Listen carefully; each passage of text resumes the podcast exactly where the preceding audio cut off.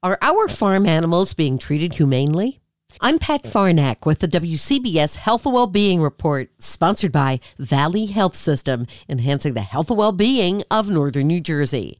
The American Humane seal means so much more than that animals are grass-fed or cage-free, says CEO of American Humane, Dr. Robin Ganzert. For me, it means that when I go visit those dairy cows, I feel a sense of really peace and contentment on those farms. Those animals are treated very humanely. Same thing with the chickens. In fact, you should know that over 90% of the cage-free eggs in this country are actually American Humane certified. We even recently did a survey. 67% of consumers said that they wanted to make sure that their farm animals were humanely treated. And 70% said they would really look for the American Humane certified seal of approval.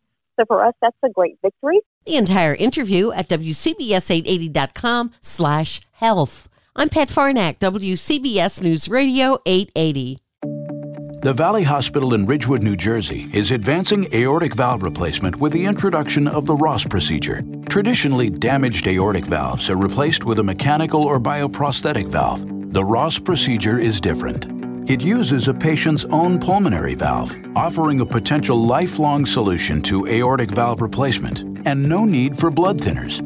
Additional benefits of the Ross procedure include improved blood flow throughout the body, inherent resistance to infection, and the ability to resume an active lifestyle with little or no restriction. Using a patient's natural tissue as a valve replacement is a major advancement in treating damaged aortic valves.